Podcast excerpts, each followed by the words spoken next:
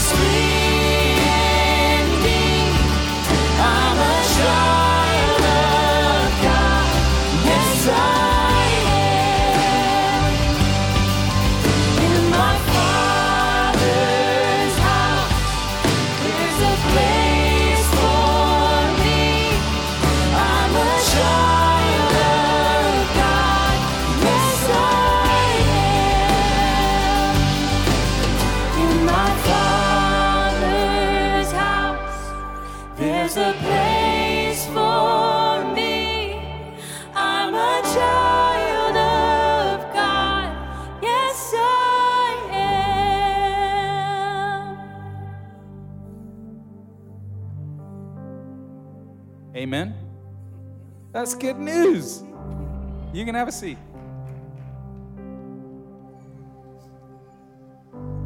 I've always been amazed at the level of talent God brings to fellowship. Don't they do a great job? Mm. In light of this crazy world that we live in, we go to the scriptures for hope. Psalm 46. Listen to what we find there. God is our refuge and strength, an ever present help in a time of trouble. Amen.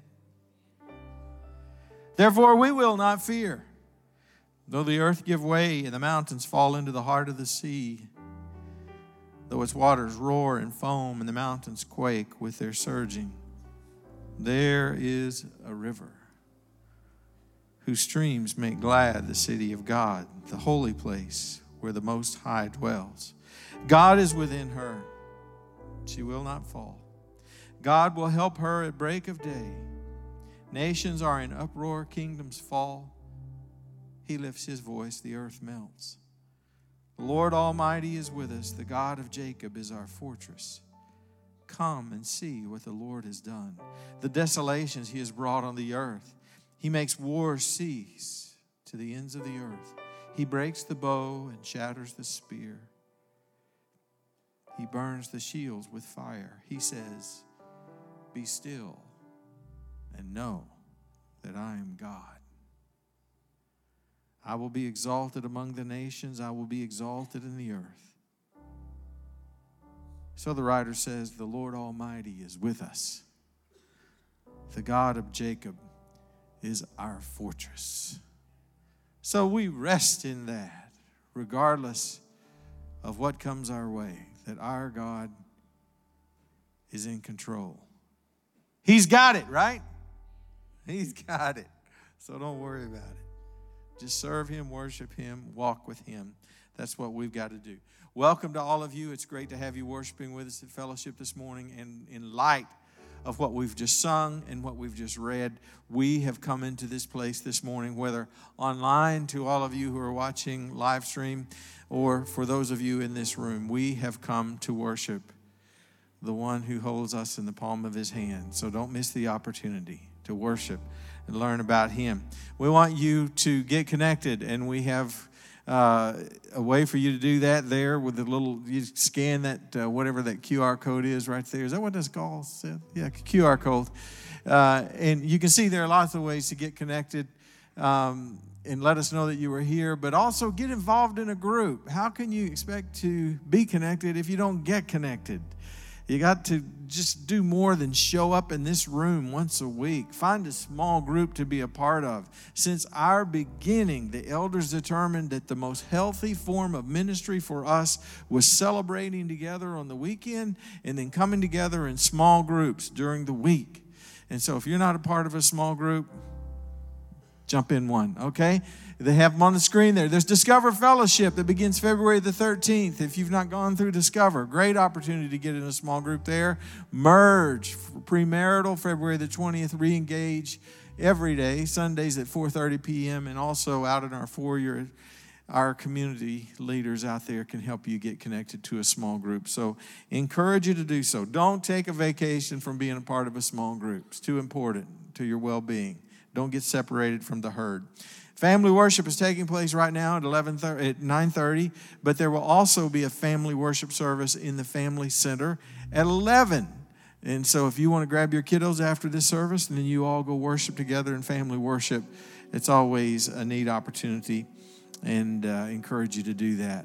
I want to finish my time here by thanking you for your generosity. Uh, you know, last year we didn't quite meet our budget we came really close, but we didn't quite do that. But with COVID and all that, we understood. This year, you have absolutely blown us away through your generosity, through the gift, and through year in giving, which allows us to do a lot of ministry. All right? Yesterday, our elders, uh, uh, or yesterday and the day before, we met on our retreat, and they have determined how all the uh, monies you donated to the gift will be distributed. And we're really excited about that because it's going to make a difference in ministries locally, regionally, and globally. In hard places where people are working and their lives are threatened every day, we're able to encourage them and make a difference through your generosity. And so, thank you so much. Today we begin a study in the book of Ruth. If you've never studied Ruth, it's an incredible book, a literary masterpiece.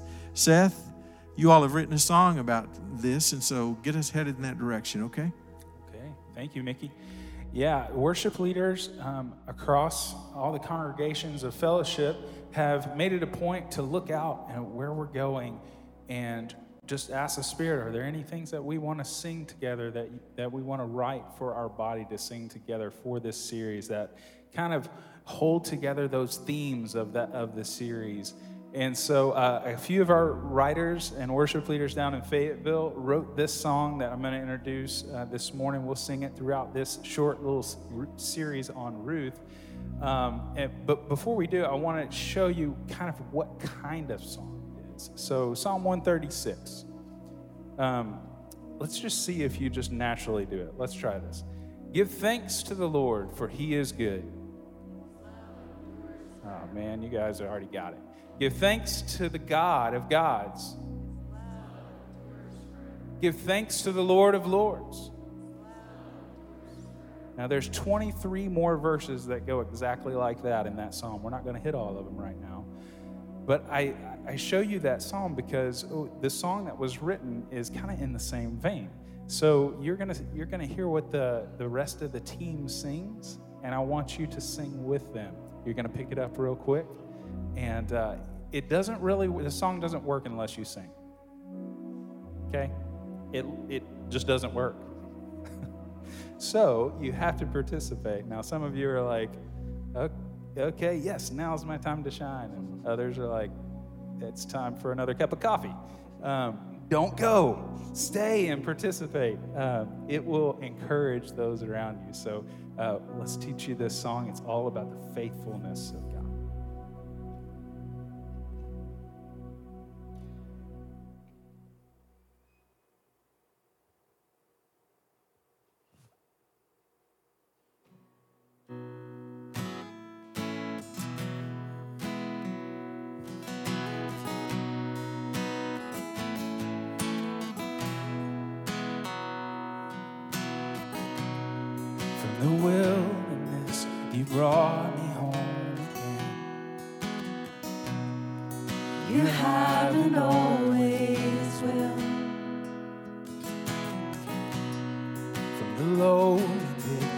hold me up again.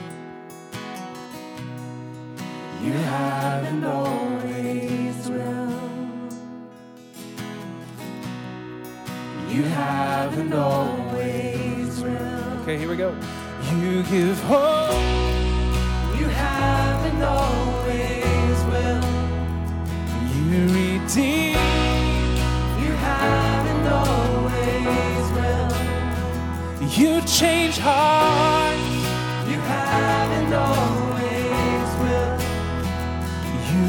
God.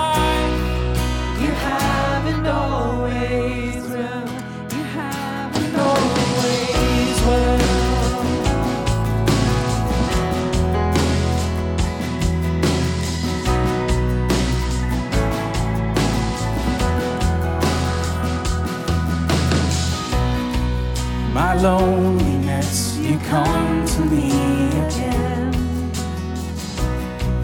You haven't always will. In my brokenness, your kindness drew me in.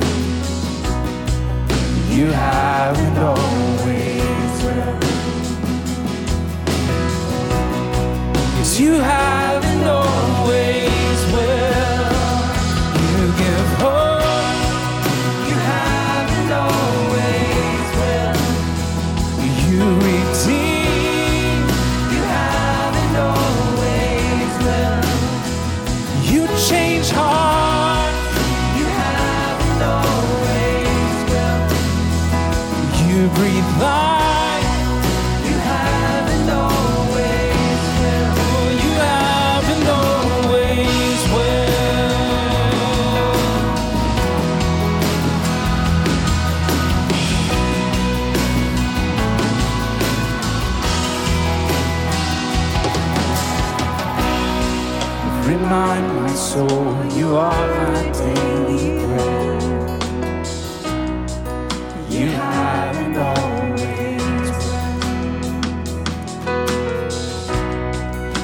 revive my soul with every word you say.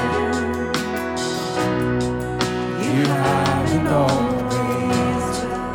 Come on, let's stand together and sing it. You always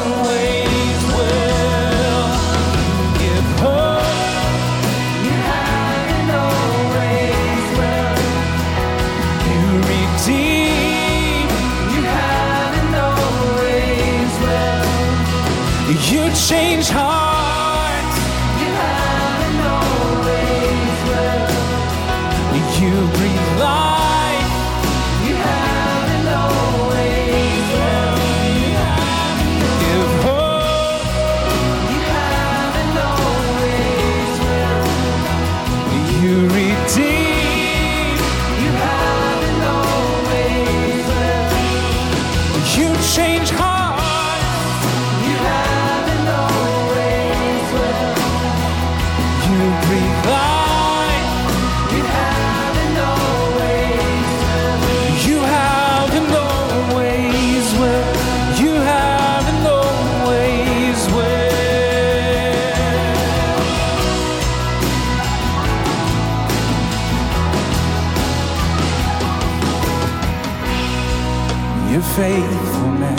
Sustains what you begin. It has and always will. Yes, your faithfulness keeps us in your hands. Come on, sing it out. It has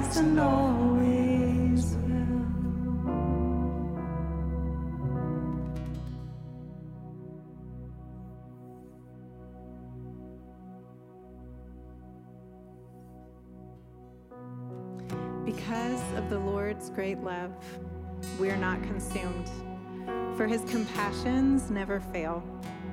They are new every morning. Great is your faithfulness. I say to myself, The Lord is my portion, therefore I will wait for him.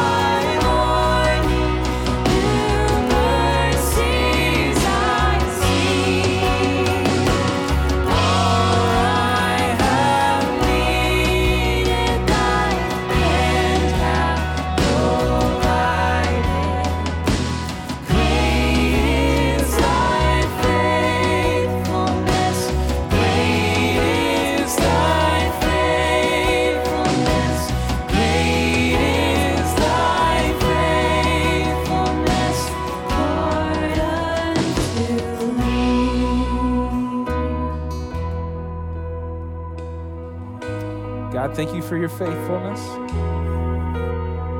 God, we just acknowledge your presence has never left us.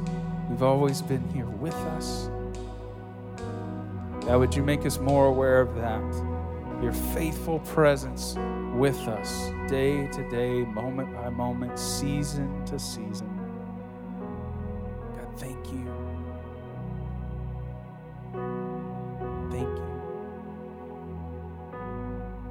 God, I pray that you would just make your word uh, alive in our hearts this morning as Mark brings it. Um, God, that seeds would be planted, that they would bear fruit in our lives. For your glory, for our good, we pray it in Jesus' name. Amen. Amen. And aren't you grateful for servants who lead us? Yeah, so good. And Seth, I still detected a little hint of James Taylor on that new song in the guitar opening and greatly appreciated it as well. Good morning. Hey, last week, uh, Nick Rowland wrapped up our series uh, in the book of Jonah. And uh, my wife and I were sitting in the 11 o'clock service, and we were sitting kind of way back there in this corner over here. And Nick opened up the message and, and he said, uh, Everyone has a picture of God. Like, even the atheist has a picture of the God he doesn't believe in.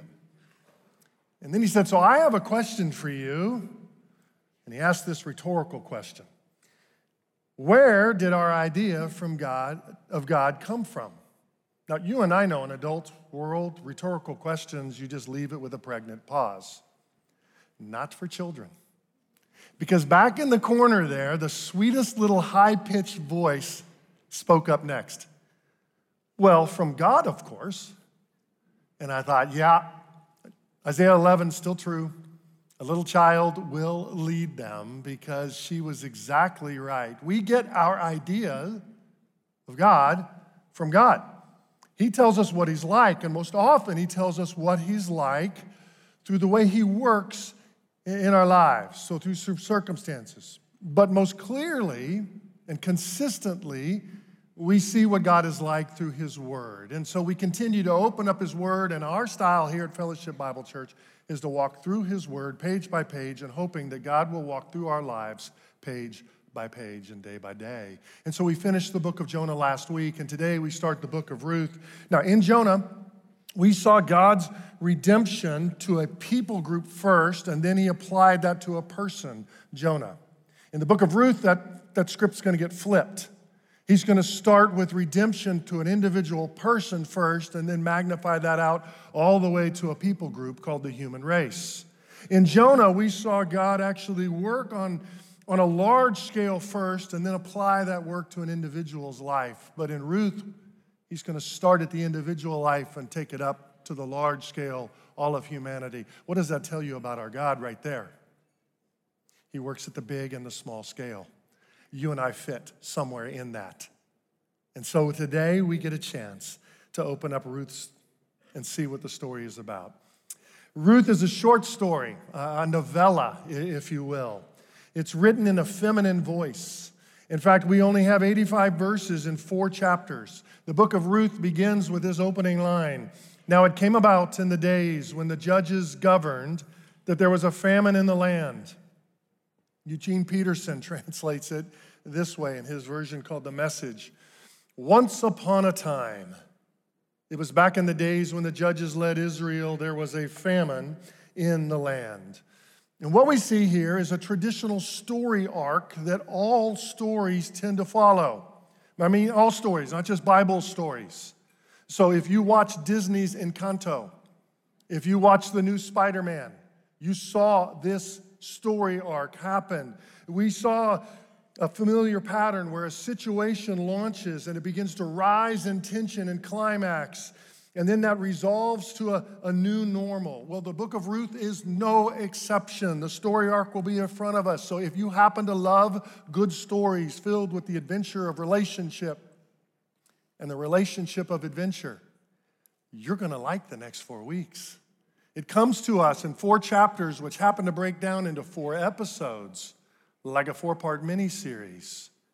And in this four part mini series, we see that this mini series fits again even against a big backdrop of a story.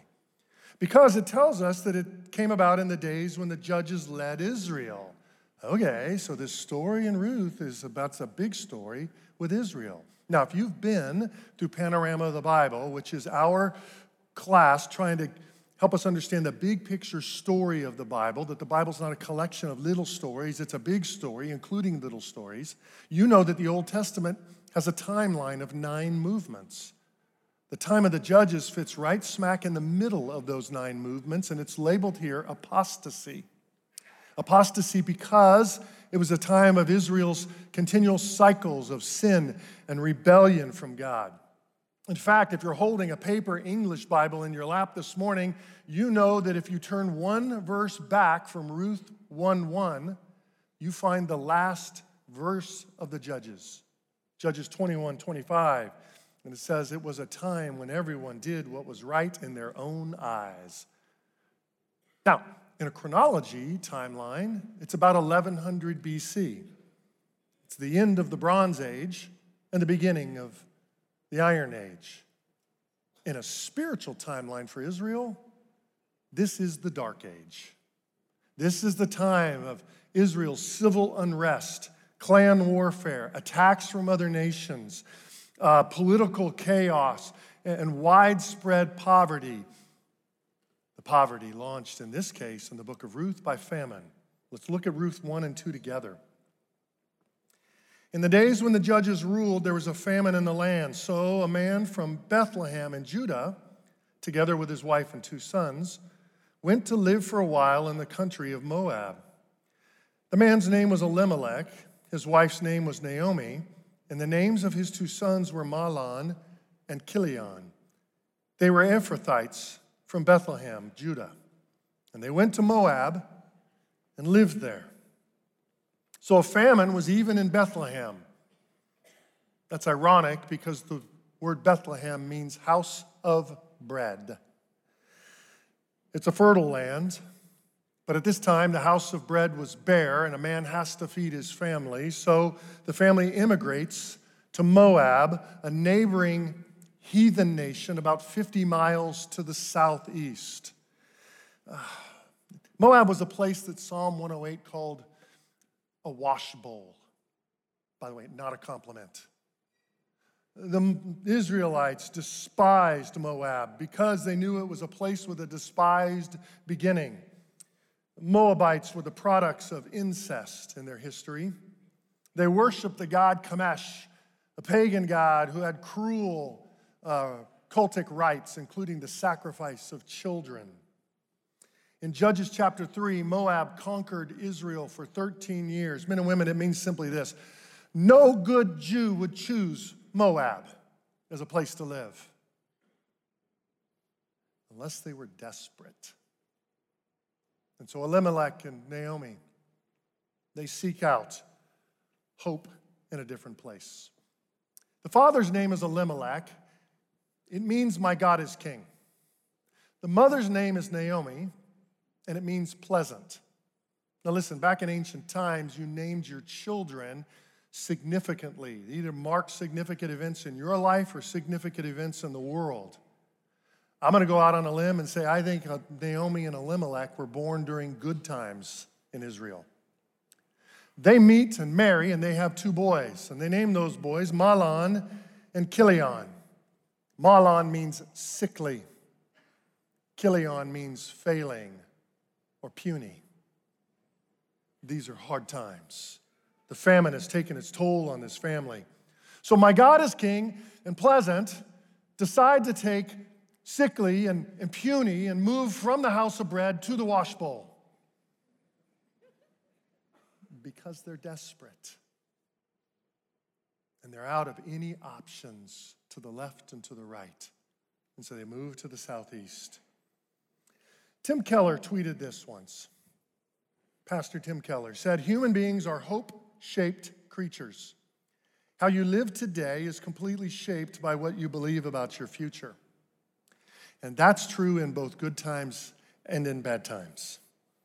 Verse 1 says that Elimelech and Naomi intended to stay just for a short amount of time, you know, enough to go up to Moab, get some food, and weather the famine, and then let's get back to Bethlehem where we belong. But life has a way of throwing really hard curveballs at you. Look at verse 3.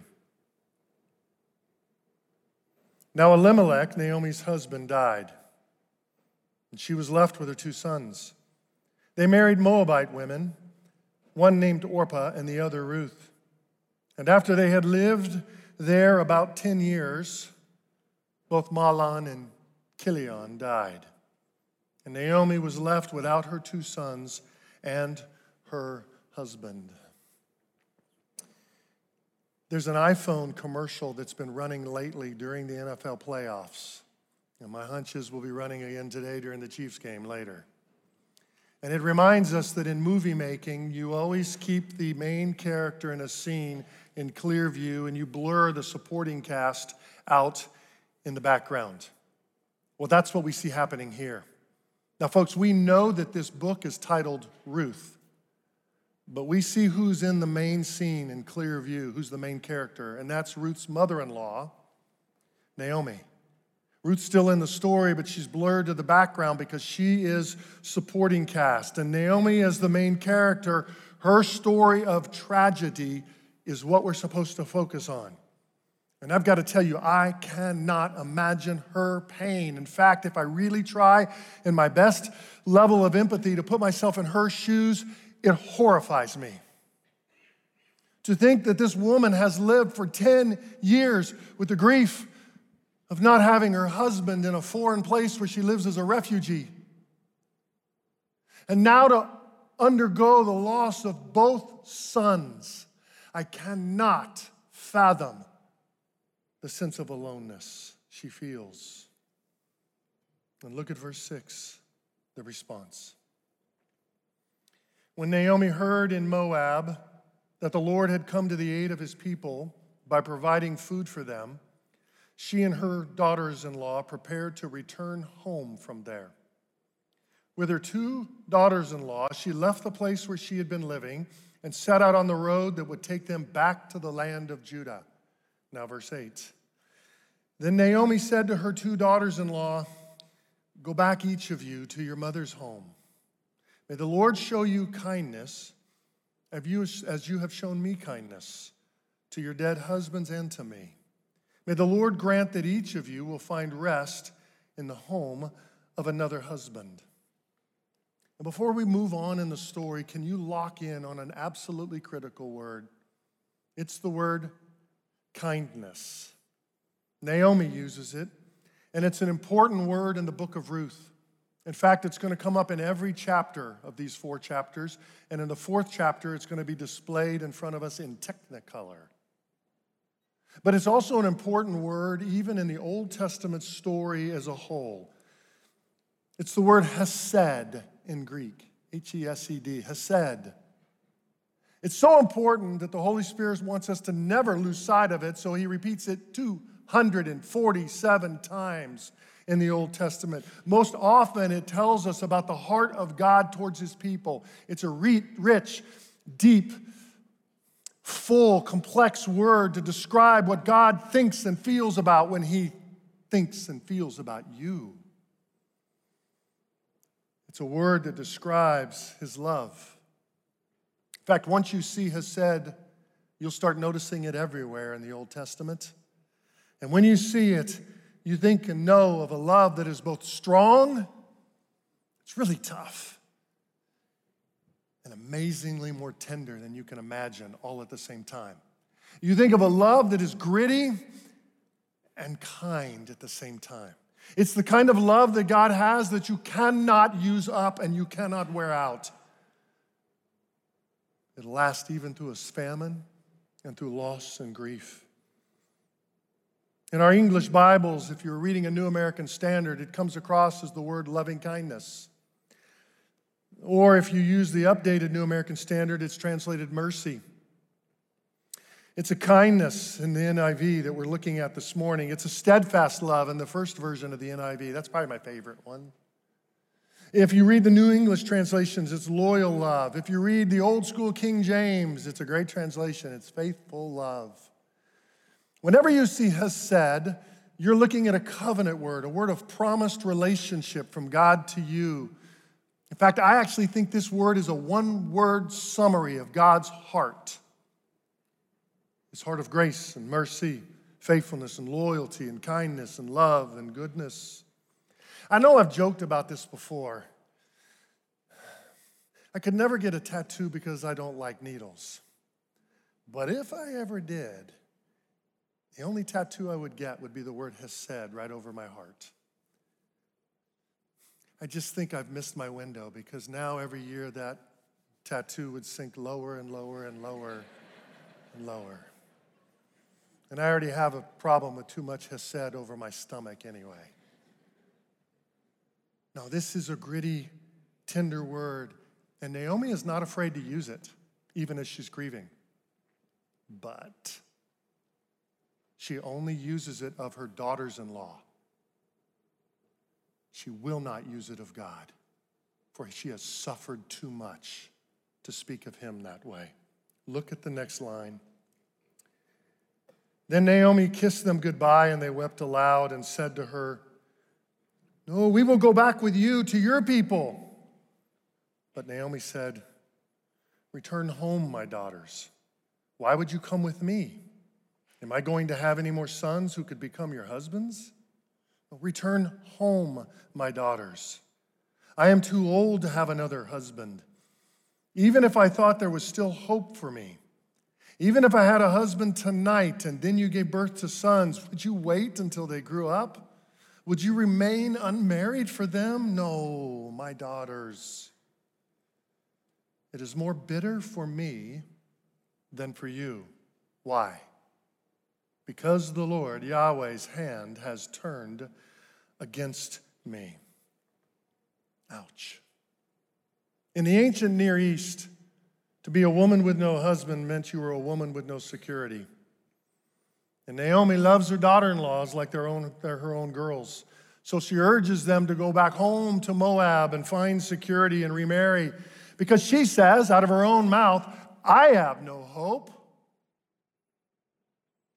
She's not afraid, afraid to label exactly who's responsible for her hopelessness. And she says, Because the Lord's hand is against me.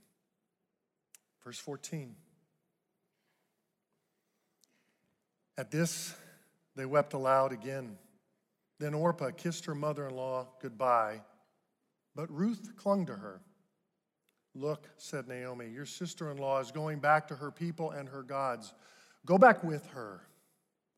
But Ruth replied, Don't urge me to leave you or to turn back from you. Where you go, I will go. Where you stay, I will stay. Your people will be my people, and your God my God. Where you die, I will die, and there I will be buried. May the Lord deal with me, be it ever so severely, if death separates you and me. And when Naomi realized that Ruth was determined to go with her, she stopped urging her. Some of you have Ruth's words spoken in your wedding ceremony, or maybe even the verse etched in your wedding bands. It's a pledge of devotion. But notice that the heart of that pledge is the most important line. It's that line that says, Your God will be my God. In other words, I think we see the language of a converted, a changed heart, a changed life, we sometimes say at fellowship, right on the pages of scriptures here. She no longer wants the gods of Moab. Once you tasted the real thing, don't urge me to go back, she says. Your God will be my God. I am turning only to the one true God, the God of Israel, Yahweh. This change in Ruth will bring later, spoiler alert, monstrously wonderful changes for Naomi. But Naomi cannot see that right now. All she can see is the absence of hope, not the presence of Ruth. And so Naomi returns to Bethlehem and she's anything but pleasant. Look at verse 19. So the two women went on until they came to Bethlehem. When they arrived in Bethlehem, the whole town was stirred because of them, and the women exclaimed, Can this be Naomi? Don't call me pleasant, Naomi said. Call me Mara, because the Almighty has made my life very bitter. I went away full, but the Lord has brought me back empty. Why call me pleasant? The Lord has afflicted me. The Almighty has brought misfortune upon me. Naomi wants a change of name. I think she might be a woman of integrity. Integrity means wholeness. She's so bitter on the outside, she wants her label on the inside that she wants her label on the outside to match. Change my name to Mara. It means bitter because that's all I feel right now. Now, remember Tim Keller's words from that tweet. We are hoped, hope shaped creatures as people. We're hope shaped creatures. What we believe about tomorrow shapes how we live today. Naomi is bitter today because she believes she has no hope for tomorrow. And it's clear who Naomi is bitter with. She labels him four times Yahweh, the Lord, El Shaddai, the Almighty. I want you to notice Naomi's picture of God. Where does she get her picture of God? See, she has a picture of God. She doesn't say, I'm an atheist. Uh uh She names him by name. No, Naomi still believes that God is strong and sovereign. He is the Almighty, she believes. But she just does not believe He's good and gracious. In other words, she cannot see His Hesed. She sees His power over her loss and her grief. She just can't see His loving kindness in and through it. And I'm not going to blame her. Are you? Because her losses terrify me. And I'm not going to judge her. Because at a human level alone, that makes sense. But there is something I need to learn from her, and so do you. Because all of us, we're not getting off this planet without enduring loss and grief. And there's something about her response that we can learn from. And that is that grief clouds our vision. When you're going through loss and grief, you can't see God and life very clearly. And sometimes you confuse God with life and life with God. So Naomi's two statements about God come from verse 20 and 21, and I'll just paraphrase them. She says, Life is hard, so therefore God must be hard. Life is bitter, so therefore God must be bitter. And in the middle of loss and grief, folks, it is so tempting for us to interpret who God is through the lenses of our life rather than interpret what life is about through the lenses of God.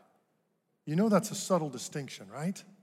One is to see my life through God's eyes, the other one is to see God through my life's eyes. And so if life is bitter, he must be so as well. Uh, through a seven year season of loss and grief that we walked through, I can tell you the temptation to reimagine and reinvent and reinterpret God according to life's circumstances is there. And it's a fight to hold on to the God who really is, to the God who tells us what He's like, and see it by faith until it becomes our reality. And through that seven year period, I just wanted to learn more about, I'll just call it a, a better theology of suffering.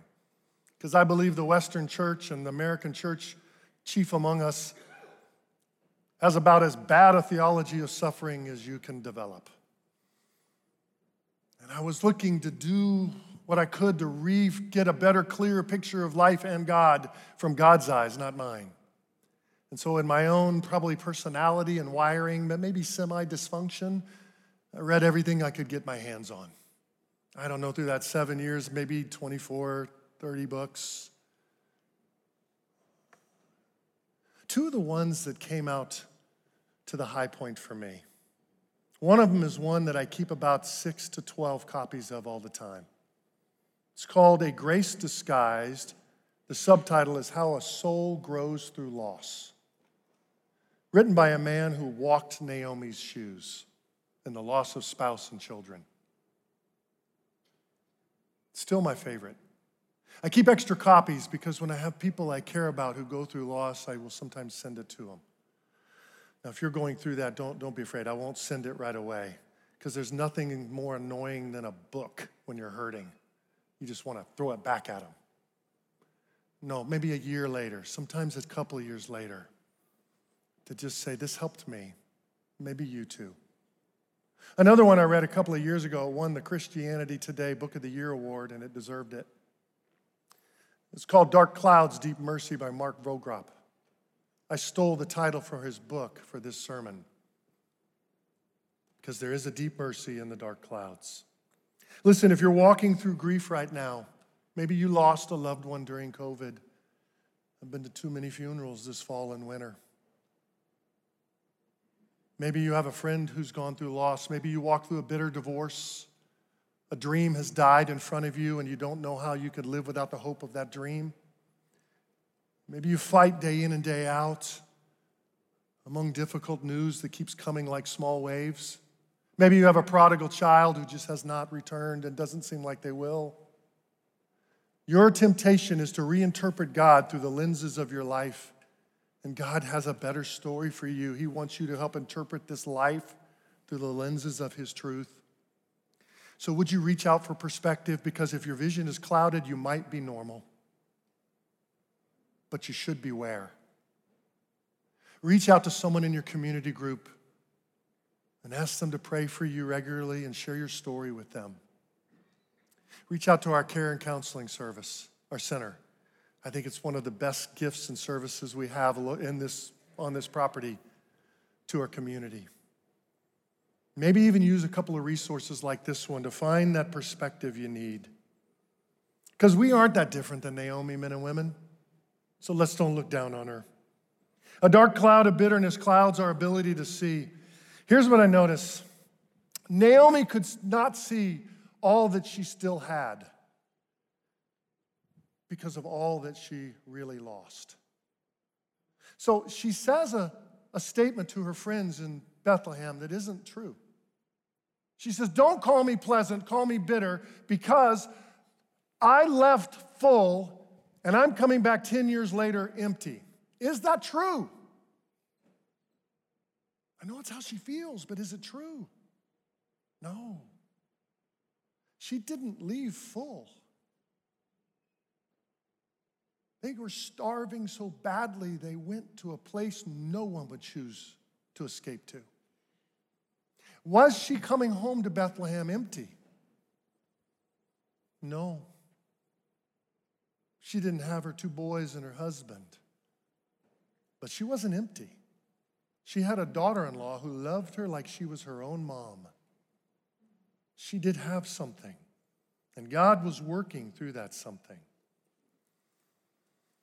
Despair distorts our view of life. So we have got to be careful. We start to view yesterday through rose colored glasses and only see our today and tomorrow through dark sunglasses. And we start to trust our own vision rather than the clarity of God's word. And the result is bitterness. And when you get bitter, then bitter distorts your view of God. How about you? Are you walking through loss right now? Maybe not. We're a large body, we have lots of different kinds of stories. But I hunch you know and love someone who's walking through loss. And so for you, you will have to choose to cling by faith to all that God is. And He is both strong and sovereign and good and gracious. You must choose to see His Hesed in the middle of life circumstances.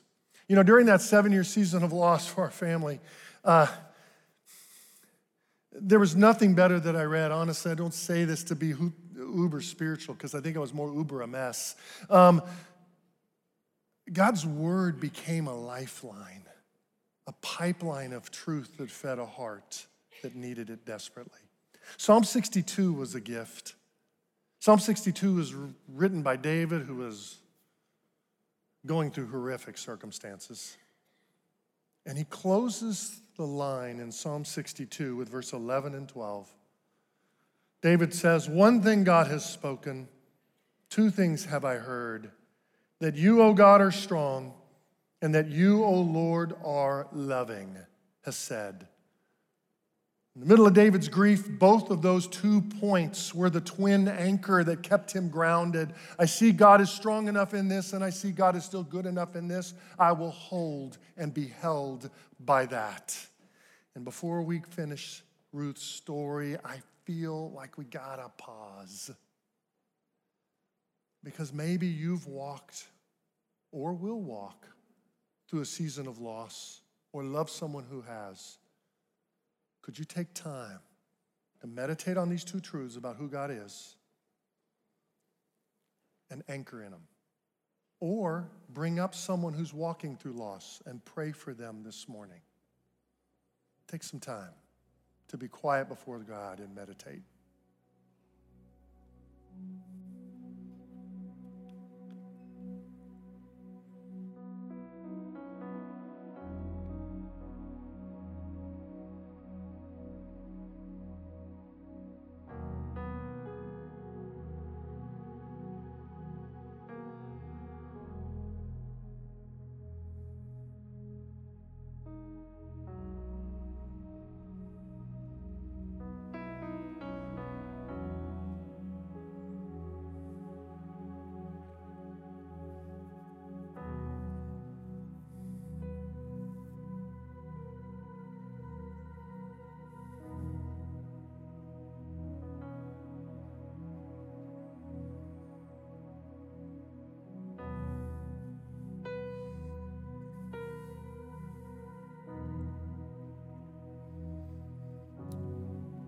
One thing God has spoken, two things have I heard that you, O God, are strong, and that you, O Lord, are loving.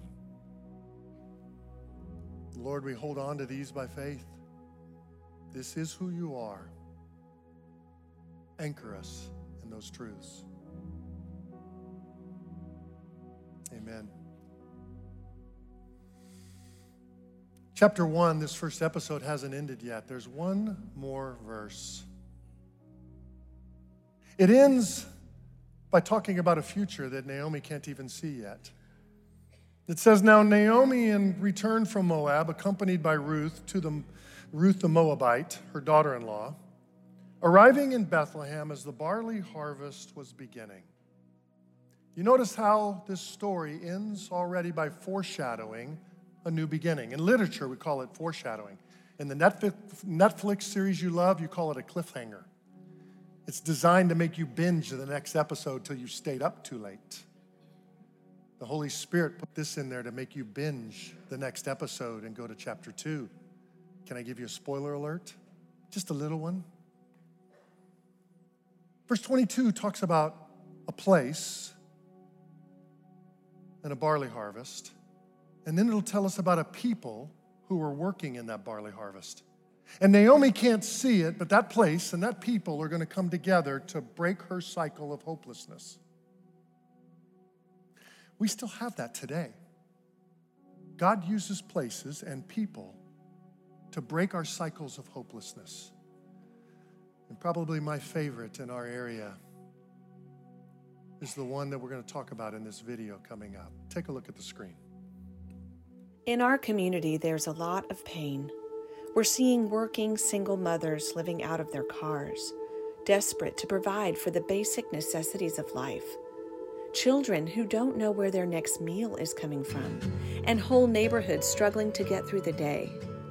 The world we live in is far from perfect, but that's why we've been called to love. Now is the time to rally together and create lasting change for those living in poverty in Northwest Arkansas. The Samaritan Community Center gives whole families the tools and help they need to go from just surviving to actually thriving. What people don't know is Samaritan was established by a community group from Fellowship Bible Church in 1989. By 2002, the center had become a standalone nonprofit with a mission to serve the hurting and hungry. Fellowship gifted Samaritan their current Rogers Center in 2003. As the need in Northwest Arkansas has grown, so have the programs that are designed to lift people out of poverty, hunger, and pain. Today, there simply isn't enough room to keep expanding and meet the distress our neighbors are facing. We believe the timing is right, and the Lord has called us to invest even further in our community. Now is the moment to give and provide a sustainable future for this amazing organization. So here's the plan Samaritan Community Center is going back to its roots. Fellowship has provided the land, and we want to help them build a 40,000 square foot facility that will serve Northwest Arkansas for generations to come. This new facility is designed to address unmet needs in the community, including expanded dental, counseling, and case management services. Collaborative space for community partners will provide ease and efficiency for clients to have their needs met under one roof. The new farm will give families access to healthy foods while providing Samaritan with sustainable income. Let's reflect the love our Father shows us and give in the Spirit. Together, we are building to thrive.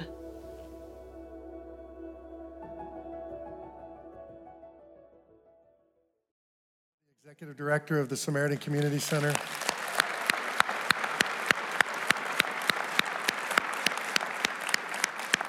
She and Samaritan Community Center, who some of us affectionately refer to as Sammy, have been good friends, not just to us, but to our town and to our community. And so we're grateful. I do believe, Debbie, that God has used Samaritan Community Center to be a place and a people coming side by side to break the cycle of hopelessness for tons of Naomi stories that are everywhere in our neighbors around the area. And so thank you for being with us and joining us. And I know that you are have been like crazy working hard on the new facility and the new property that'll be breaking ground. And I got to ask you on the front end, some might look at you and say, "Hey, we're in a pandemic. Is it, why build now?" That is a really good question. Um, and a lot of people have asked that. Uh, I think there's three or four things that have really happened that have really um, impressed us that this is the time. And one of those is the number of people we've served. Uh, we've seen 150 to 200% increases in the number of families we've served during the pandemic. But it's not just those that live in poverty, but it's those that are, you would call the working poor, those that are above the poverty limit, but they've hit hard times because of COVID. And, and so to be able to walk alongside them, we just don't have the space to be able to serve people the way we need to. Um, I think the other thing is um, we have uh, a great opportunity to step into some uh, new programs um, that otherwise we wouldn't be able to do because we don't have the space. And then last but not least, um, I think we're financially strong enough to be able to push through a capital campaign. And excitingly so, we have a $5 million gift that has been given that is a dollar for dollar match for other people who make a gift. So it just seems like now is the time. Yeah, and, and you not have only touched more people, but you've touched more people with more programs and services. I mean, it is, it is much larger than most people know when they drive by your facility on Hudson Road right now. So, how will the new facility, being right kind of next door to us here across the parking lot, how will that help do the, the expanse and the reach? Well, there's a couple of things really exciting. One is we're going to be able to expand those programs that are of greatest need in the community right now, not just for the poor, but for the working poor.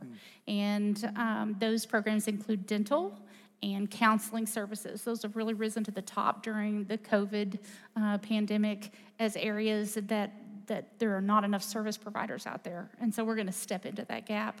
Um, and then the second thing is our collaborative care center, which is my personal favorite um, about the new building. And what that's going to be is a space that is set up where multiple providers throughout Northwest Arkansas will actually office in our building.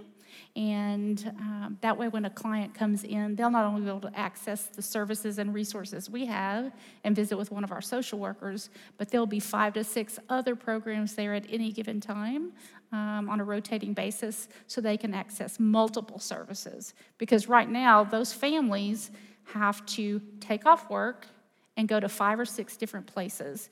Thus, they lose income. It's very self defeating. And so, this is going to be a kind of a one stop shop, per se, and that will allow them um, to really move the needle forward in their life.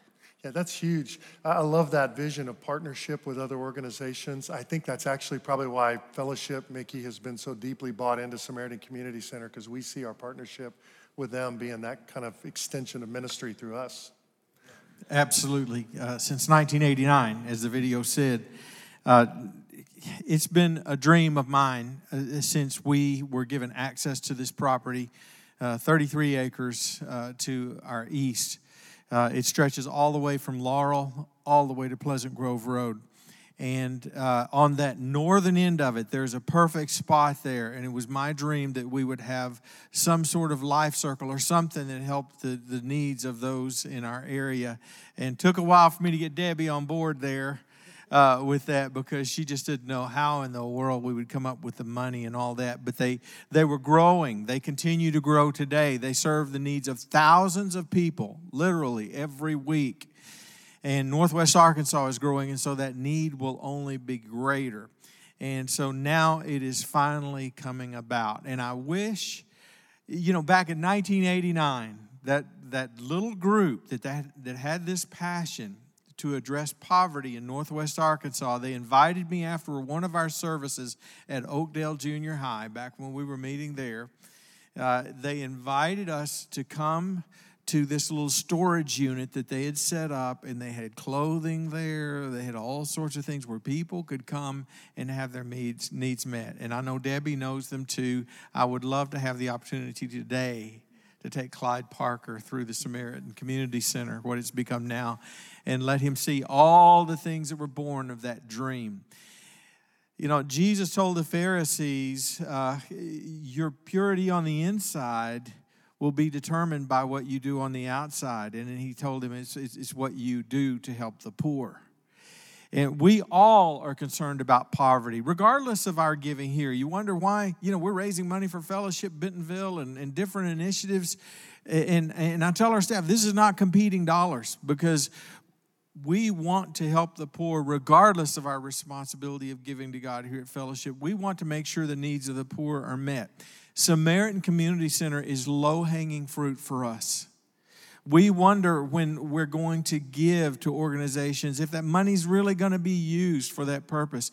We know this group. We are on their board. I just rolled off their board after serving there many years, and Mark rolled onto their board. Um, they always have to have a member of fellowship. Uh, that's a part of their bylaws. They have to have one of our staff on their board. And so I can tell you, they do a fantastic job of stewarding the funds that are given to them. And this is something that we need to get done. The farm, that's already taking place out there. Uh, Megan is working hard to get that farm up and running. And we will go from what, 14 to 16,000 pounds of food every year to hundreds of thousands of pounds of food that will be grown every year. Some of it will be sold, but much of it will be used in the cafe and will also be used, uh, given just to those in need in our area. So, this is something we need to do.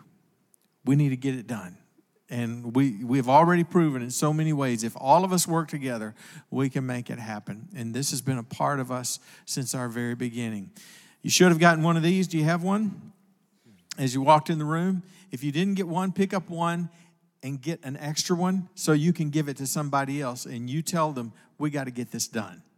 We got to get this done. So, Samaritan Community Center, visit samcc.org, build now to give to that or to set up a recurring gift. And they will be out in the foyer this morning to answer any questions that you might have about what's going on or if you just want to volunteer. So I get really excited about it. I could do a whole sermon on this because this is our opportunity to make a difference where it really, really counts. Yeah, I do too. And even the, the, the this is the public part of the campaign. What nobody sees is all the work that's gone behind the scenes. we're halfway there. I mean, the private part of just meeting with individuals, sharing the vision to individuals and foundations, half of it's already been raised. And so now it's time to go to the rest of the body of Christ and say, let's finish it. Let's finish it. And that's what we get a chance to do. So, Debbie, thank you. Thank you to Sammy. We think he's a good thing. So, hey, let me pray for us. We're going to pray for God's favor on Samaritan Community Center. And then also how God might want to use us. Some of us will be getting dirt under our fingernails in that farm over the years to come. Some of us will continue to see giving happen. And some of us will see ourselves packing snack packs for kids or serving in other ways as encouragement partners. But we're happy to be behind it. So, Lord Jesus, we are asking you now to bless the work that you've started. Thank you for establishing Samaritan Community Center through your people. You do your work through your people. And we want to join you. So, right now, we ask would you launch this next season of the public campaign through us? Would you choose to use the way you've provided for us to provide for the needs of this building project? So, Holy Spirit, you speak to us and tell us how you want us to be involved, and we will respond. We're grateful for the way you love us. It's a strong and tender love. Keep our eyes open to your Hesed, your loving kindness, and our lives molded by your touch. We love you, and all your people say, Amen. Fellowship, we love you. Have a great week. And Samaritan and Debbie will be out in the booth, but the hills are also in our prayer room, and we would love to pray with you. Have a great week.